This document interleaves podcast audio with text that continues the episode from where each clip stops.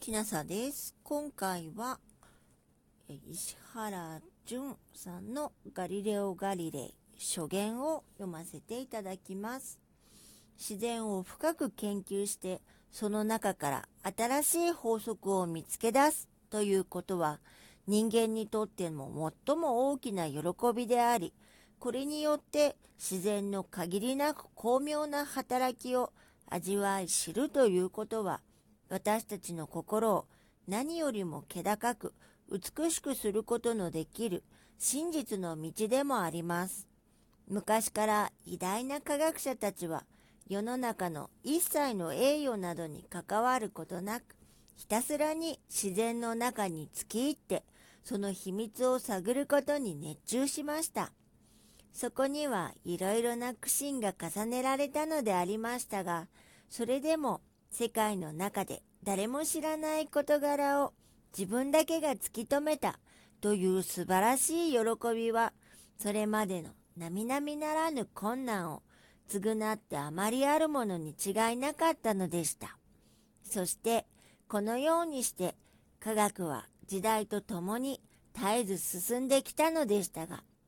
それが今日、どれほど多く世の中の人の役に立っているかは誰も知っている通りであります。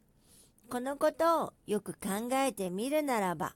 私たちが普段の生活において科学を利用して非常な便利を得ているにつけても、今までの科学者たちの多大の苦心に対して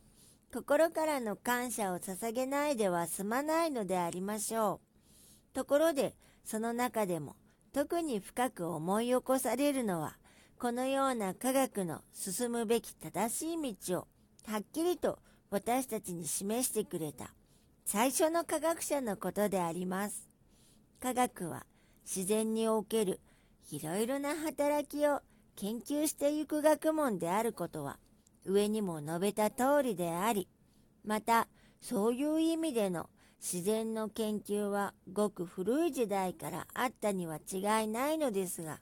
実際にその研究をどのような方法で進めていくべきかということを明らかにしたのは、16世紀から17世紀の前半にわたってイタリアで名高かったガリレオ・ガリレイであったということは今日一般に認められているところであってその意味でこのガリレイは自然科学の先祖と崇められているのです。それで私はここでいくらかの優れた科学者の自責について皆さんにお話ししてみようとするにあたってまずガリレイのことから始めるのが当然の順序であると考えるのです。今回は石原淳さんのガリレオ・ガリレイ書言を読ませていただきました。もし聞いていらっしゃるのが夜でしたらよく眠れますようにおやすみなさい。